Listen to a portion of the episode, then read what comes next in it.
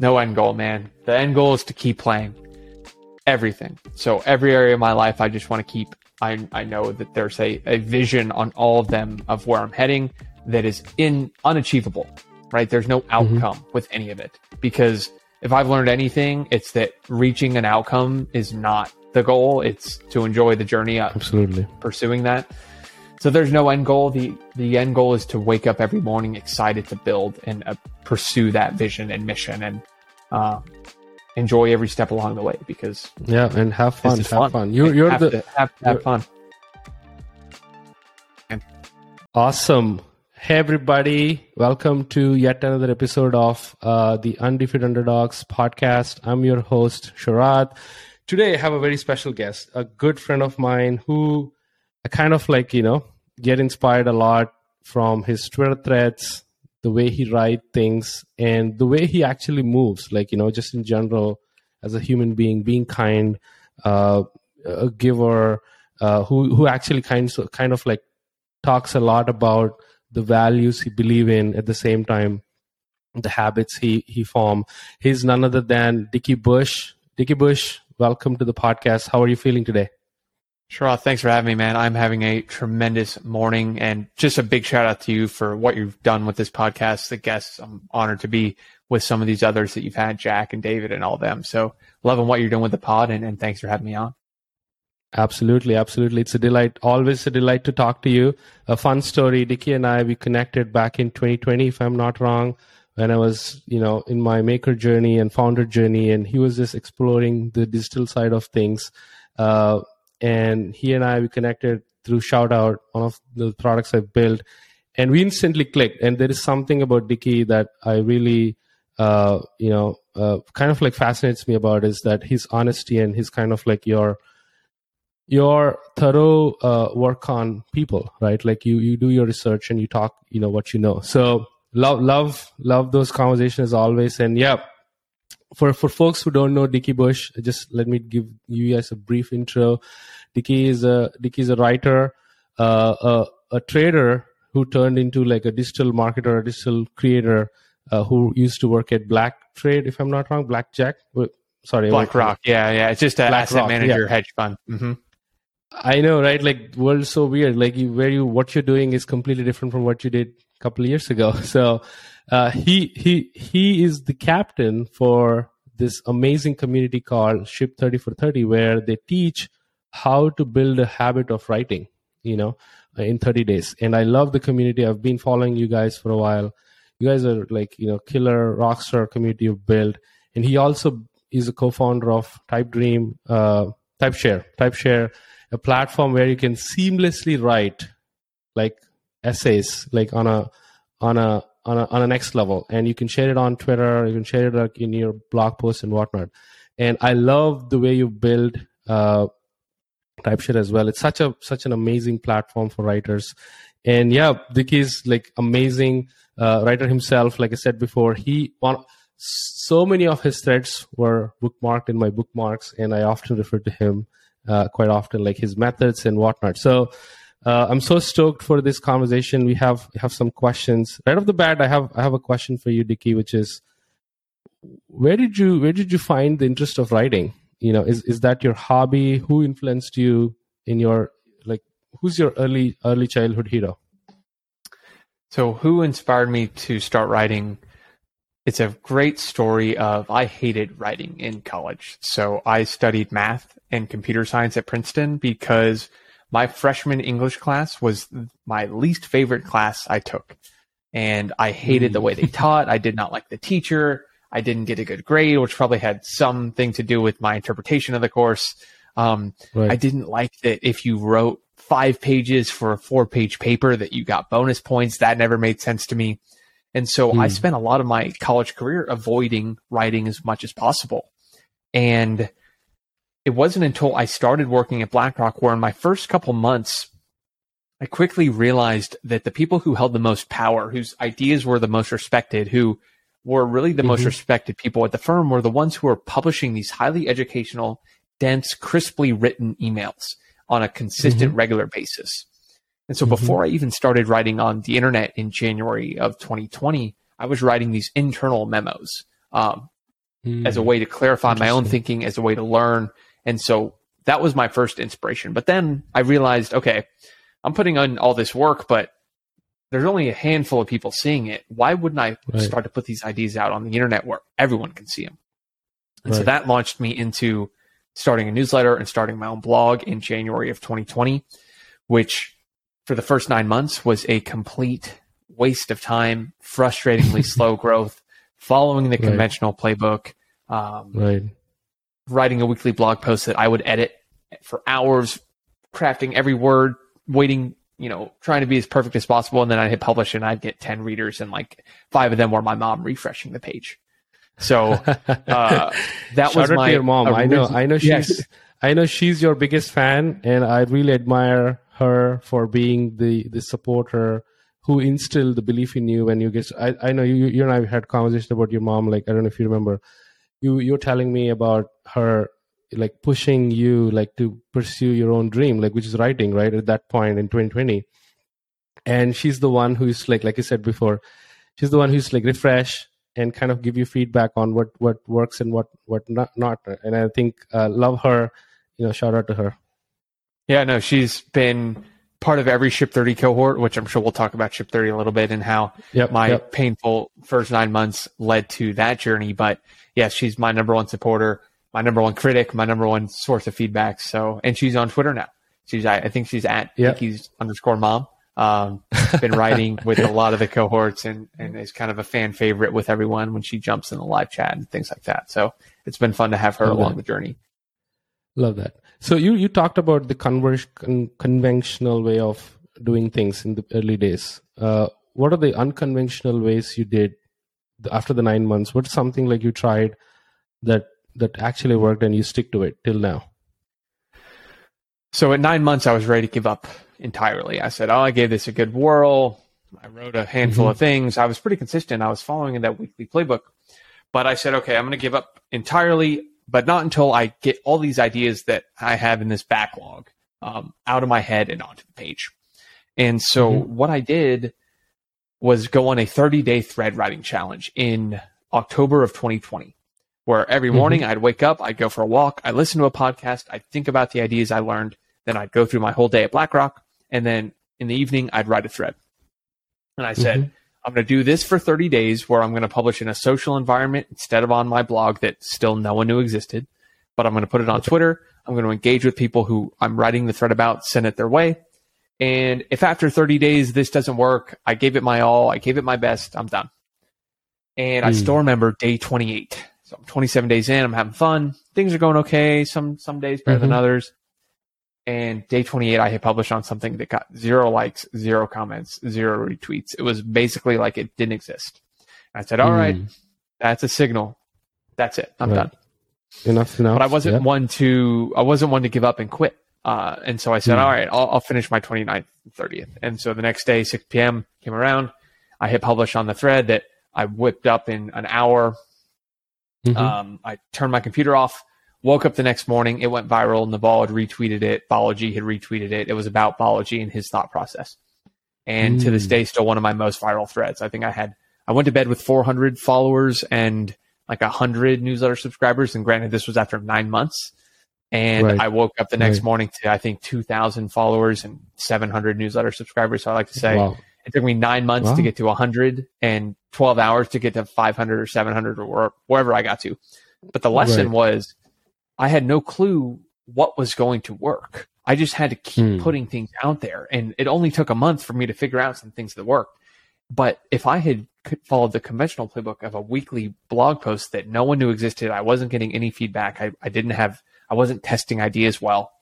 That was mm-hmm. never going to lead to any kind of success. So that was the un- unconventional playbook. But I think we've done a good job educating people on this new playbook, which is figure out the ideas that you want to write about, validate them on Twitter, put them out there, expand the ones that reach a, a a level of interest with readers and that you were also interested in writing, and then kind of double down on that feedback loop. I love that. I love that. And why thirty days? If I'm like, you know, wanted to dive deeper, you you, you should have said, let's do it for a week or let's do it for two weeks. Why specifically like thirty days? What's, what's, what's the significance behind that? Because no, the reason I was asking yeah. is that you did thirty days, and that's like that's that's what you ended up with, which is Ship thirty for thirty. You you, you that's the whole, whole premise. Like you you teach people how to build a habit in thirty days. Yeah, I guess Ship ten for ten didn't sound as good, and I just picked thirty a month. There's no no secret formula behind that one. Uh, just thirty days. I knew that was enough for me, that it was challenging, right, but it was realistic to stick to. It was going to take a lot of effort. I'd be tired by the end, which I was. And right. uh, I knew that if I did it for thirty days, the answer would take care of itself. I'd get better, mm. or I'd hate it so much that I'd give up. And that's what happens to a lot of writers in Ship thirty, is they either realize, hey, this is exactly what I want to do for the next ten years, twenty years, fifty years, right on the mm-hmm. internet, share my ideas, attract like-minded people. Or I accelerated the decision of, this isn't for me. I wrote for fifteen right. days. It wasn't that fun. I didn't really like it, but at least I didn't wait ten years to make a decision right. and try something that I got the answer to in two weeks. And so it's really, right. there's upside either way. You're either going to love it or you're going to find out you don't. But either way, right. it's better than saying someday I'll start writing. Right. No, I yeah, absolutely right. I, a couple of points I want to like, you know, touch on. One is, yeah, thirty days is actually kind of like a right period. It's not too long and it's not too short where you kind of like see immediate results or expect like things to work, right? You give yourself enough room to like wiggle, experiment and test. And I love, I love, of course, ship, ship thirty for thirty is like perfect. Uh, as a name. And the other thing you mentioned, which is also is very important for listeners, is that it's all about like trying different things. And like you said, you don't know what, what works, and the things that work for you might not work for someone else. That's why it, every, every path is unconventional in its own way. Like everybody's chasing their own path. Right. Uh, I love that. So All all good, like thirty days. And what was like the intention behind starting Ship thirty for thirty? Is it like right after thirty days, after the thread went viral? Like when did you decide, like, you know what, let me actually go ahead and teach uh, people about like the same writing process I went through for the last thirty days? So for me, it was, I was so tired after that thirty days that I knew I needed some accountability if I was going to keep writing. So I was very selfishly mm-hmm. starting a community to solve my own problem of, I need help. So I put out a tweet to my, I think, thousand-ish followers at the time, who'd be interested in joining me for a thirty-day writing challenge. It's kind of a legendary tweet at this point that I love to pull up to show people that you don't need a huge audience to build things. Right. You don't need a perfect plan. You just need to get started, because right. the response to that tweet was overwhelming. I had hundreds of mm. replies. And so I, I knew I couldn't do that, uh, like run a community with that many people, especially for free. So the right. original Ship thirty cohort was fifty dollars, because I was so terrified to charge money for something. And mm. you got your money back if you completed all thirty days. So here I am, like balancing a spreadsheet with everyone who's paid and everyone's PayPal email and whether they wrote every day and whether I had an interview with them and all these different things. Um, so right. that was the original cohort, was just us in a Slack channel. Like we we look like celebrities posting public apologies via the Notes app, because we were just writing up an idea and I sharing know. the screenshot on Twitter, right? right um, I remember, yeah. And so it started as a solution to my own problem, but I quickly realized, hey, and this is a, a broader takeaway for people, is that the problems you've solved in the last nine months. So for me, that was, I identified this problem of, I'd started to write and I didn't enjoy it because I didn't have enough people around me providing accountability, support, feedback, that I knew there needed to be a solution here. And so I held mm-hmm. fifty, five zero, one-on-one interviews with people from that original Ship thirty cohort, asking them, why'd you join? What are you looking to get out of this? What could have been better? What could we improve? What was your favorite part, least favorite part? And I'm still referring to those notes every single day, mm-hmm. uh, or not every single day, but a lot of the time, because that was the core problem. There was this playbook that people were following. They were not seeing results. How can we improve that? How can we package that right. into a product? And so it's really started as a solution to my own problem. I realized I'd solved it, and the scale of the internet guarantees there are enough people out there who have a similar problem to you. So every single person watching this video or listening to this podcast is sitting on hundreds of thousands of dollars of product ideas. If you just right. look backwards at the two years that you solved and say, what would all the things that be valuable to myself two years ago? How can I write and create those things? Because the internet will do its job in putting those ideas in front of the people that they will be most helpful to. I love that. I love that so much. And the reason is, you know, even I think I f- firmly believe in one thing, which is everybody should do things for themselves first. That's like the greatest start for anybody's career. Like, you know, especially like when, when you're into tech or when you're, when you want to become a creator, you have to do things for yourself because you're the first consumer, and you have to be very selfish at it so that you keep doing things. You, you, you have something to look forward to. I think that triggers everything else. Like I built this thing called Sharad for myself and a couple of friends I have, the same way you did Ship thirty for yourself and a couple of friends you have, a couple of followers you've, you know, you, you had on Twitter. Uh, And what was it like in the first initial days? You kind of validated with your fifty interviews, you know, you, you, you saw an opportunity, and I'm sure that there would be, there, there are some, there, there would some, would be some challenges that you faced, right? It's not like a, a rose bed. Once you opened like cohort two or cohort three, it was like, yeah, we want like, you know, we want to pop out of it. You should have like, you know, went through some struggles. What were, how did you handle them, and what were those? So let's see. First cohort was November, and then the first paid cohort was uh, January twenty twenty-one. That was one hundred ninety-nine dollars. Mm-hmm. Number one thing was getting comfortable charging one hundred ninety-nine dollars for something on the internet. Talk about imposter mm-hmm. syndrome. Talk about all the stories I would tell myself about how I was unqualified, all of that. But right. There's power into leaning into that, because I still remember waking up on New Year's Day. The cohort was starting at two p.m. And mm-hmm. I was like, oh my goodness, one hundred people are about to come in and they pay two hundred dollars. This better be the best experience ever. Right. And so I've worked all night on creating a better curriculum, a better onboarding experience.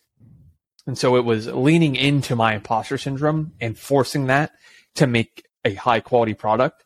And I'm still doing that today. It's mm-hmm. Ship thirty is up to six ninety-nine now because we've added thousands of dollars to a value. Mm-hmm. But I still, every single person that comes in, I'm like, they paid hard-earned money. How can I make this mm-hmm. the best experience possible? And I still feel uncomfortable about that sometimes. So it's a way of, right.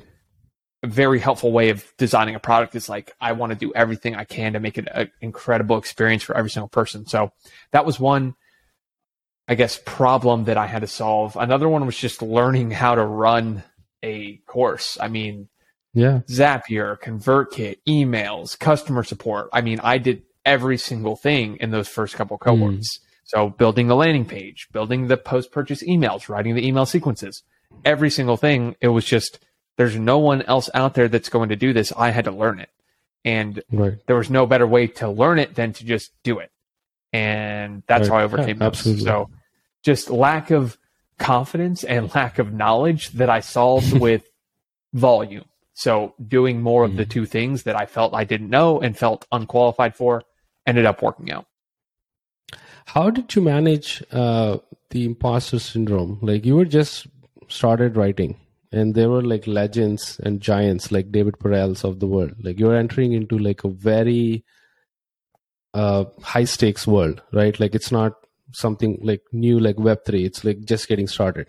Every Seth Godin, like these, these folks are like incredible writers who actually are very active on, on the internet, like sharing their ideas, and you take Jack, Jack Butcher as a, as an example as well.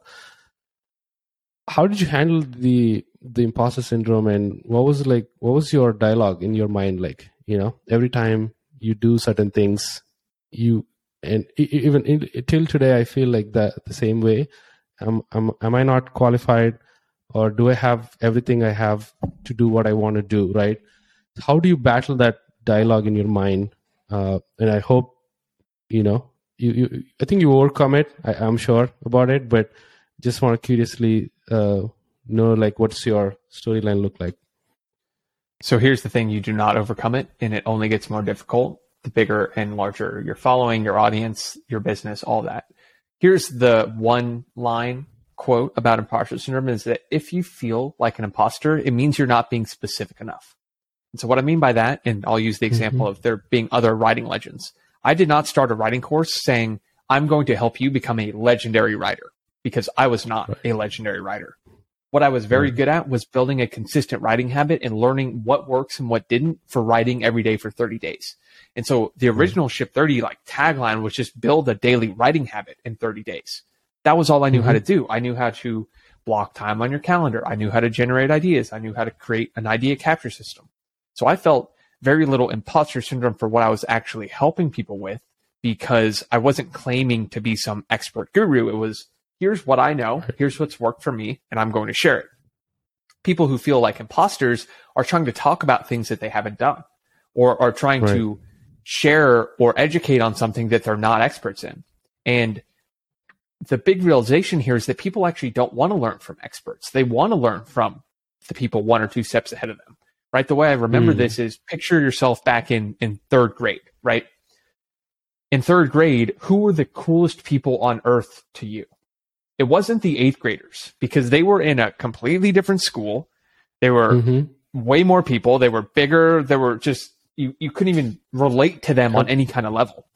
The most interesting people in the world were the fourth graders, the people just one year ahead of you. Because what's the new right. teacher like? What is recess like? What's a longer recess like? The different lunchroom, all these different things, right? Small changes that right. that's what people are curious about. And so you don't have to be some kind of expert in any area. You just need to be a specific expert in the problems that you've solved, and then solve them for the third graders behind you. Because the beauty mm. of the internet is we're all third graders. There are fourth graders we can learn from, and there are second mm-hmm. graders we can teach, and we're going to continue to level up as we go. We're going to learn from the people ahead of us, share for the people behind us, and you can kind of just repeat that cycle every single year. Mm-hmm. I love that. And I think the the other thing I want to also add is, which I feel you, you can resonate with, is you're absolutely right. You don't have to you have you don't have to be the your hero immediately or instantly. You have to be your peer. I think that's really important. Like ha- becoming your own peer is quite a easy challenge to tackle than becoming the legend you all you always admire for. And th- there is also something like there is a there is a sense of belonging when you re- when you resonate with your peer, because the David Perels are like thousand steps ahead of you, but you're just getting started, tagging along with a buddy who's also getting started but knows how to build ideas perfect, because you have some commonality between yourself, and that belong that that belonging actually is very important when when it comes to, like, you know, uh building these communities. I, I really admire that uh when when when I hear, like, those are the basics and fundamentals, in my opinion, of community building, right? Like, and I absolutely love the tagline, which is, you're not over-promising. You're not like saying after thirty days, you're becoming the New York Times bestseller author.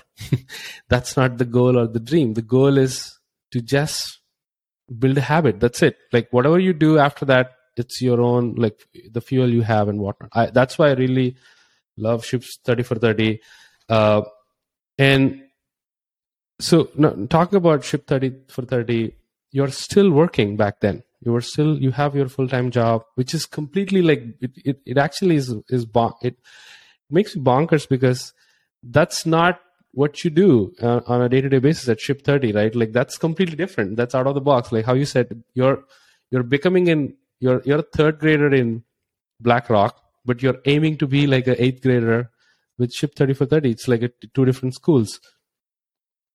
I know I, I can resonate with you, because when I did everything I did, I still have like a full-time job, and the context switching is very painful, because you have to like adhere the rules and like whatnot there in your in your nine to five. How did you manage? Like, what was what was your content switching uh, my framework like? So the real truth, and I like this question, but I. I don't know if everyone is always satisfied with the answer, but I woke up at four thirty a.m. and worked from four thirty to eight o'clock on Ship thirty, did my full-time job at BlackRock till six, ate dinner, and then worked from seven to ten for a year, all of twenty twenty. And that was how I did it. I needed to make time, and so I sacrificed a lot during that year. Luckily, mm. there wasn't much to do in twenty twenty, right? There was, you couldn't really go out that much. People yeah. weren't doing much.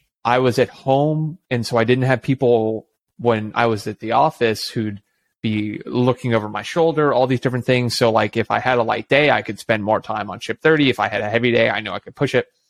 But that was mm. it. I mean, I had to bring a level of effort that was uncommon if I wanted to achieve this result. And mm. is that going to work for everyone? Granted, I was a twenty-four-year-old single dude living in a house where there wasn't much to do other than work and work out. And so that's what I did. And most people are never going to be fortunate enough to be in that situation. And I'm extremely grateful that I was. So I always right. kind of preface my routines and my systems and my habits with, look, habits. Mm-hmm. I don't have kids. I can't wait till I do. Right. I don't have a wife. I can't wait till I do. Right. All those things are coming down the line, but for now I'm, right. I'm focused on myself, my business, my health, and I spend all my time on those things. I love that. I love that. And yeah, that is, that is how you hustle, right? You, you have to hustle your, your ass off to work on the things you really love, even though you have nine to five is, it can be an excuse, and a lot, lot many people think like, I don't have time, and there, there will never be a time. I have, I have a kid now and I'm doing this podcast because my intention is to actually build a conversation that might help one person. That's it. And I, I, I tried it fun, like the way you, you, you, you did like Ship thirty, right? And that is how people should be driven, by their, by, by, by allocating time for themselves, even if it's like half an hour. Half an hour grows to one hour, one hour to two, two to three, three to four. Eventually, like it, like how you did, like it'll take over the whole thing. I love, I love that, man. Like, you know, you're an absolute uh, a, a mirror in a way. Like, you know, you did so many things I did, and I, I'm, and I really love uh, the way you did it, more importantly. And do you have, this is like right off the bat, like, you know, uh, switching gears, do you have like a vision board? If, if yes, Uh, what would that look like? And you want to share some, like, you know, some things on it. A vision board in the sense of where I'm trying to go in mm-hmm.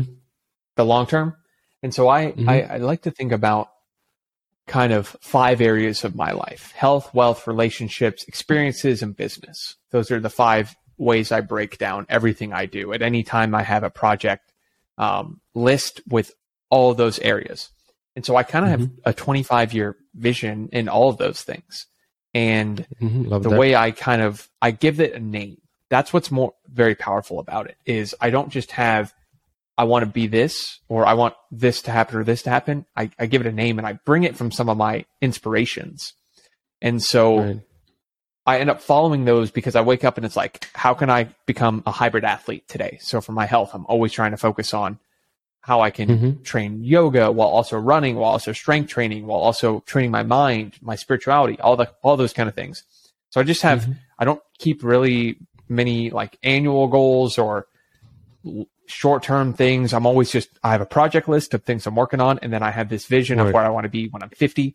Extending that time horizon has been so helpful, so calming, lets me operate from abundance, knowing I'm going to be doing these things for a long time. I don't right. have to be in a rush.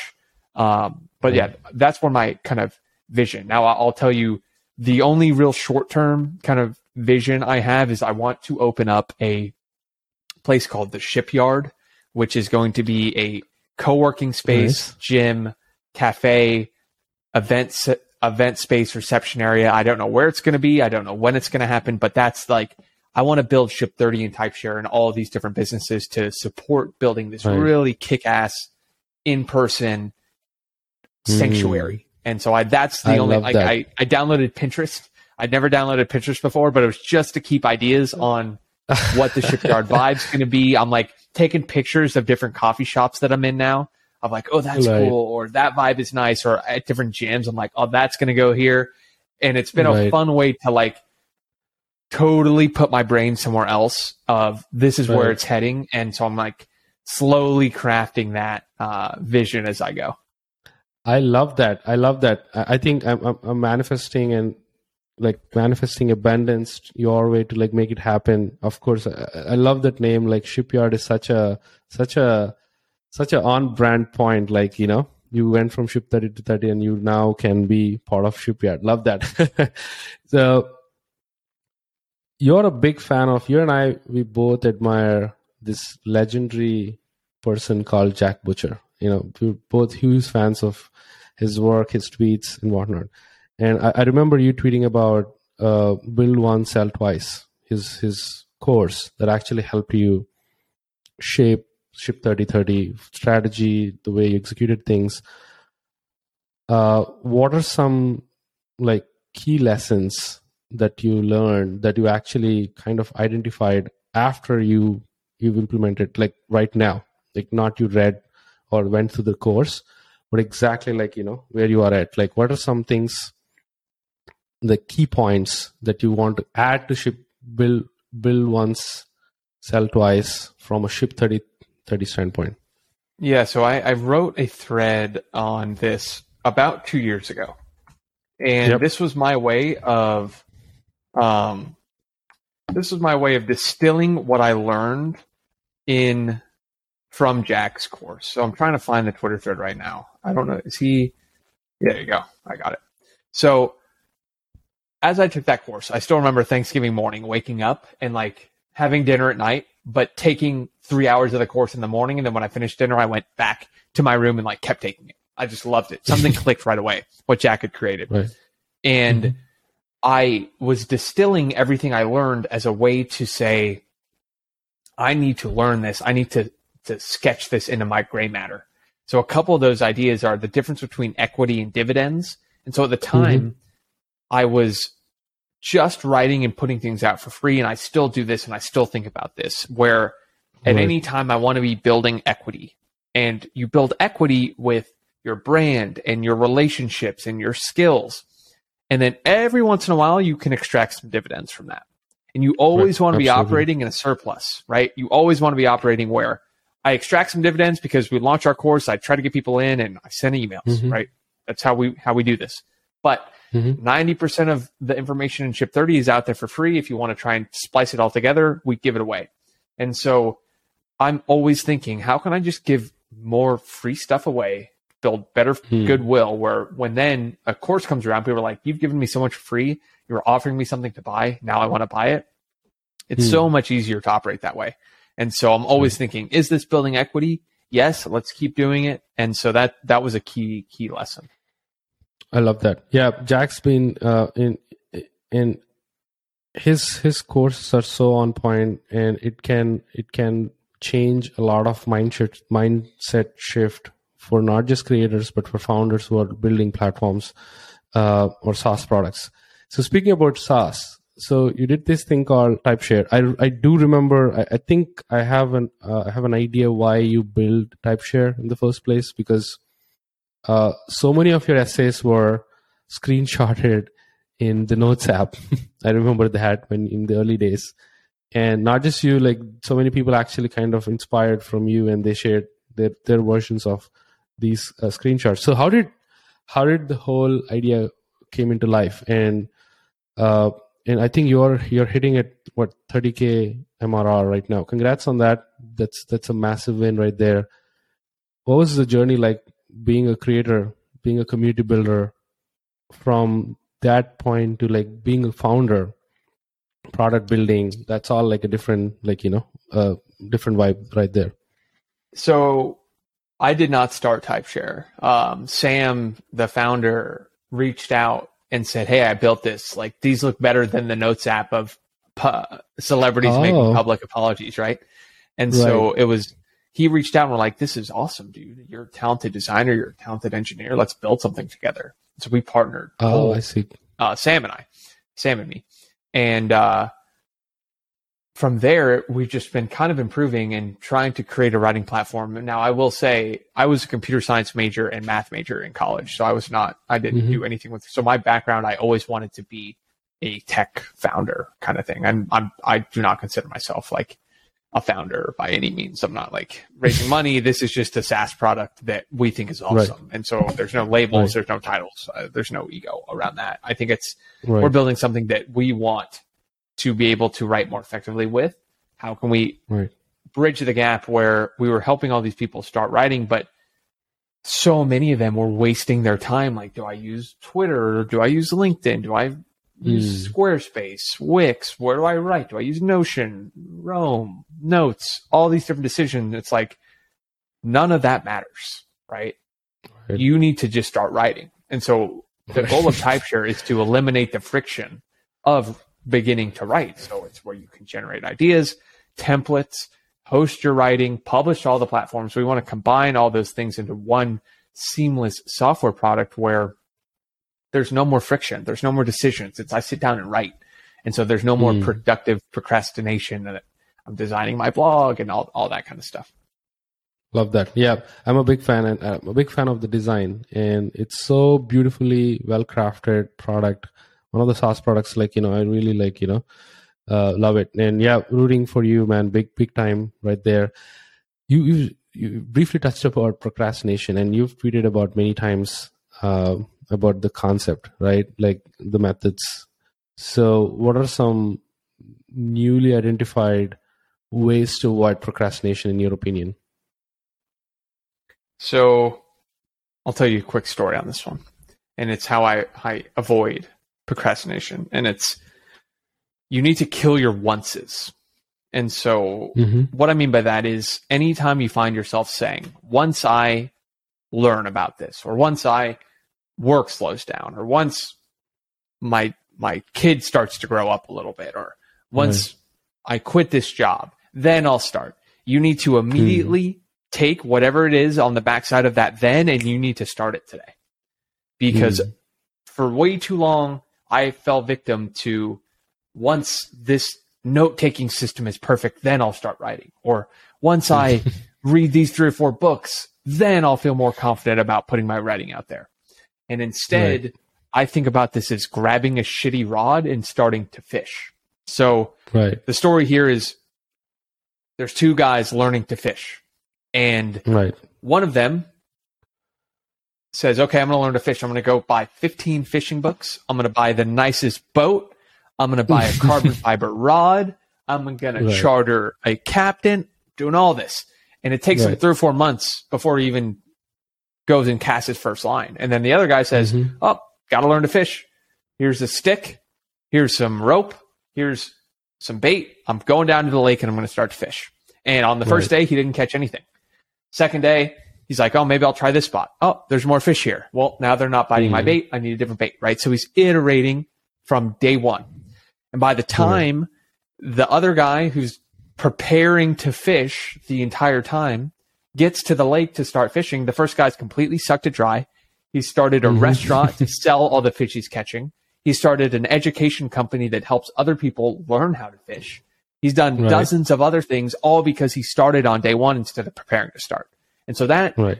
framework is burnt into my brain. Or any time, mm. I'm doing this with YouTube right now. My first, I published eight YouTube videos over the last two weeks, or mm-hmm. uh, two months, one a week. Mm-hmm. My first one is so, so horrible. And it's awesome. It's a it's a Loom video that like I recorded too small, so that. It's like this much of the screen, and you can barely read it. And I'm like talking, and I made a Twitter thread. I'm like, I'm making the thumbnail for this one. I'm on Canva. I'm like taking screenshots, right. trying to use it. And by my seventh video, I'm a hundred times better. Whereas right. I could have spent months like, what should my YouTube strategy be? How do I talk mm. to a camera? But instead, I was like, no ego. I'm hitting publish, and I got abs- uh, there's a vi- my fourth video. I swear I didn't blink the whole time, right, and I realized right. why I was doing that. And I got roasted. The YouTube comments roasted me. And I watched the video back. I'm like, oh my gosh, I didn't blink once. And now I learned how to talk to a camera, and I got a lot better in that one week after that. And so right. instead of thinking once I'm ready to start, that time mm-hmm. never comes. Just grab a shitty rod and start fishing. Yeah, that, that framework is, you know, spot on. I, I, I think procrastination is a procra- perfectionists attract procrastination in a way, right? Like they they wanted to make it everything perfect, and I think to me, uh, the way I wo- I avoid procrastination is I keep like zero expectations. The the way I want to do things, like anything from take this podcast. I woke up on a sunny day. I felt like, you know what, I've listening to like many podcasts. Let me actually start one. And I, I think I D M'd you as, as the first guest, right? And that's it. I have no idea. I have no mic, nothing. I have like no camera set up. And this, this background is like, it's actually really good right now. It was like a shitty background. I changed my views and all that. I think having that zero expectations and nobody's going to listen, I'm just doing this for myself is is one one addition to avoid procrastination. And I think you, you also added one one other thing, which is you just have to like start. Like, don't overthink. Just, just take take that one step action. And the beautiful example you said with take take a stake, take a rope, take a bait. You're done with fishing. That's it. And that's how I feel uh, many people should do it, and love love that framework. Uh, so you've, we've talked about many things, Ship thirty, Typeshare. Uh, you're you're big on habits too. Like I, I I saw many of your threads talk about like your health habits, your writing habits, the your sleep habits, you know, so on and so forth. And what are some bad habits you you avoided in the last, I think, one or two months, and mm. replaced with a good habit? The number one habit I'm actively trying to break right now is comparing myself to other people. This is a, especially someone else's step nine when I'm on step three. And right. I've been writing and creating on Twitter for two years now. Mm-hmm. And I'm comparing myself to people who've done it much longer. I'm comparing myself to people on YouTube who've made five hundred videos when I've made seven. And obviously they're going to be much better. And it's a good of way course. to continue leveling up, where you, there's no such thing as kind of making it. You just find a new group of higher level people to compare yourself to, and then you get into mm-hmm. that group and you do it again. So big focus of mine into the new year is going to be focusing on how I can avoid comparing myself to other people and just playing my own game. So that's a big one right. that I'm focused on right now. And how, how are you like, how, I want to dive a little deeper into that thought process, because again, you know, we're, we're all humans. And it's it's very natural that when we do, especially on in, on the internet, everything we do is exposed to many people, and we also consume a lot of things other people do. And it's very natural for us to compare us with others, right? Like it, it's it's not an intentional thing sometimes. What do you what what what is something you do when you when that thought arises? Like, you saw, for example, I'm just not, not pointing names here, but let's say you saw David's David Perel's thread, right? Wrote this incredible article, and you wished, like, hey man, why why would I write you know, such a such an impactful article? So that thought comes to your mind, like, for example, or take YouTube, Mister Beast posted this. Wow, can't I do that? How do you process from like that dialogue to like, you know what? Let me do my thing. It takes time. Be patient, and all that. The number one thing is just extending the time horizon. I know that if I keep doing this for twenty years, I will get to every level that of someone else. And so that takes all the pressure off, right? Mm. I just slow down and say, hey, I'm not there yet, but I will be if I just don't stop, right?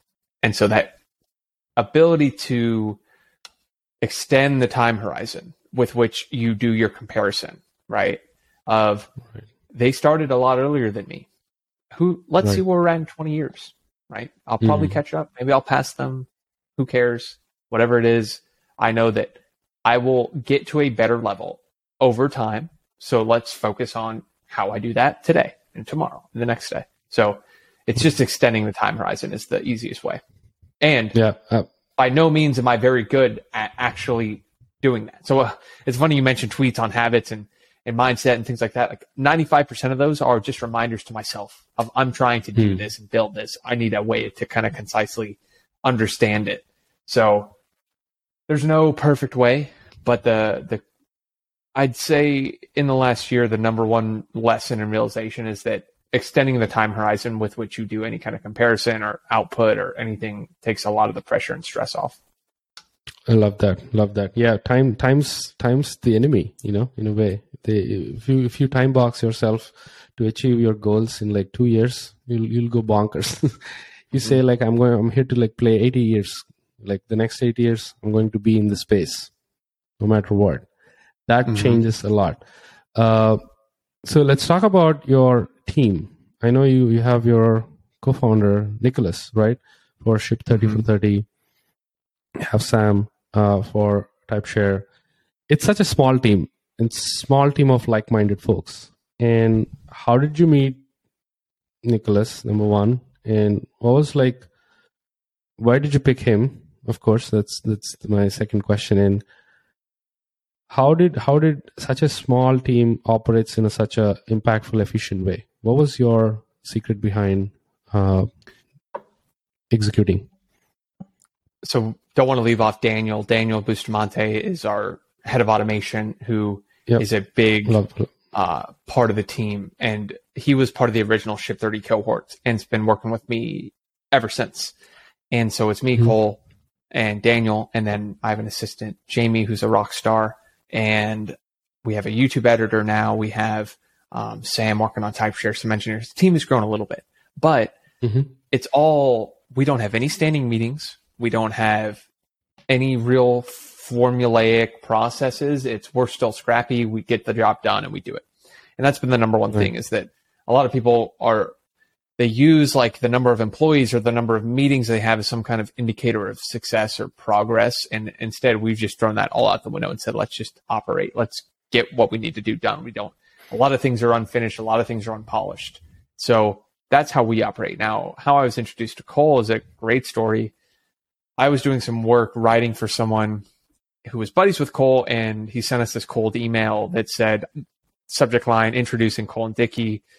First line, not sure why, but I think you two should meet. I'll leave it to you from here.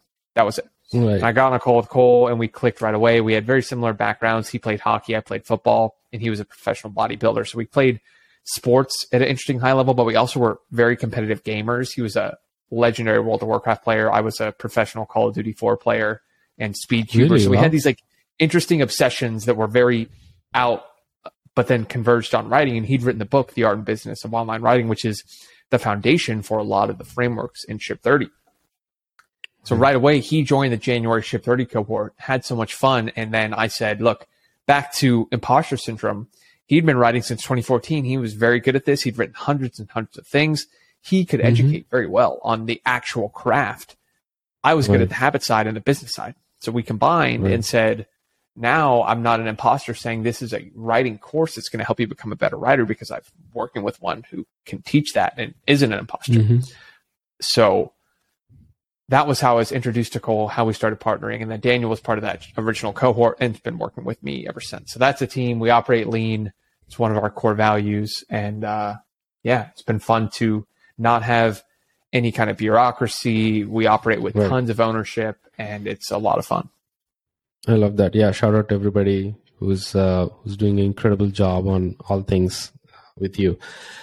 So let's talk about Twitter. Like, uh, you're, you're closing out to what, like three hundred K followers. And I do remember you had like, like you said, you and I, we met back in twenty twenty, uh, when you had like very, I don't, I don't remember exactly how many, but you did, definitely didn't have like this six figure, uh, followers. So question one, uh, when you wake up every day, what was it like?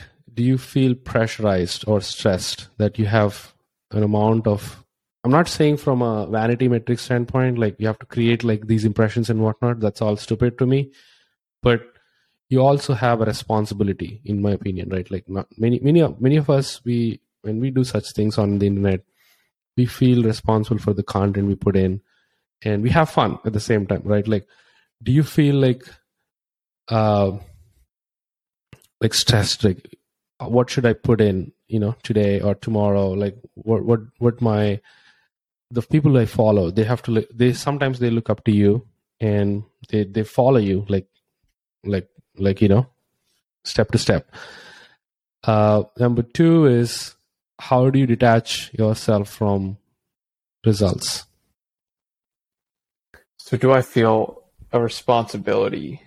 If I start to feel that way, I know I've kind of taken a, a bad path, right? I'm still creating for myself. Now, I think there's educational opportunities in that, because anything that I learn, I know other people will find valuable. But if I wake up, like, how am I going to deliver to people that are following me today? I'm likely operating from a place of ego where I think I'm more important than I am, because as much as, as I might have three hundred thousand followers, but every one of them are following other people. They're inspired by other people. Mm-hmm. Like, by no means am I like the source for anyone. And there's right. still to this day, like, I remind myself there's no one on planet Earth who is waking up like, I can't wait to see what Dickie publishes today. As much as I'd love for that to be the case, it's just not true, even at this level of followers. And so that's been a good place mm. to operate from. Um, what was the second question? Because it, it tied into that. Yep. Yeah. How how do you detach yourself from results? Like you, you post something, you you know, expectations, and how do you balance? Yeah, I mean, obviously it's easier said than done, but again, extend the time horizon. I'm going to write hundreds and hundreds of more things. If this one doesn't work, the next one probably might work. We'll see. But when you operate from this abundance of, I'm going to write a ton, I'm going to meet a ton of people, some things are going to work, some things aren't, everything's a learning opportunity. You just say, oh, that one didn't work, on to the next one. And the funny part about things that don't work, it just means mm-hmm. not very many people saw it. And so it's mm-hmm. ironic of like, that didn't work, but no one really knows it didn't work. Why stress out about right. it? On to the next thing. How can I improve? Right. Right. I love that. Yeah. Uh, Man, a lot, lot, lot of, lot of the stress comes from, like, you know, ego. Like you said, it's, it's, it's the absolute, uh, you know, dream killer, I would say. So yeah, I, I, I know you're, we're on time. I'll be very mindful about both of our times, but I do have a segment called Rapid Fire Five, which is like I, mm. I ask like five questions. You know, just shoot out whatever that comes to your mind. Uh, who's your favorite writer on the internet? Derek Sivers. So I love Derek Sivers, uh, his conciseness, his marketing background, his approach to kind of solopreneurship, his approach to building businesses, his approach to improvement. And so I model a lot of my writing after him. Awesome. Uh, who's your favorite Ship thirty for thirty student? That's like picking children, man. I don't know if I can do that one, but I'll, I'll make this one easy and say it's Daniel, because he was in the original Ship thirty cohort and now works for oh. me full time.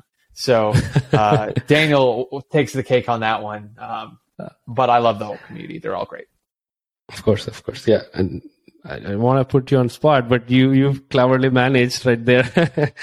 uh, what's your recent uh, favorite article or a blog post or, or a Twitter thread you read that you want to recommend to, to, to the listeners?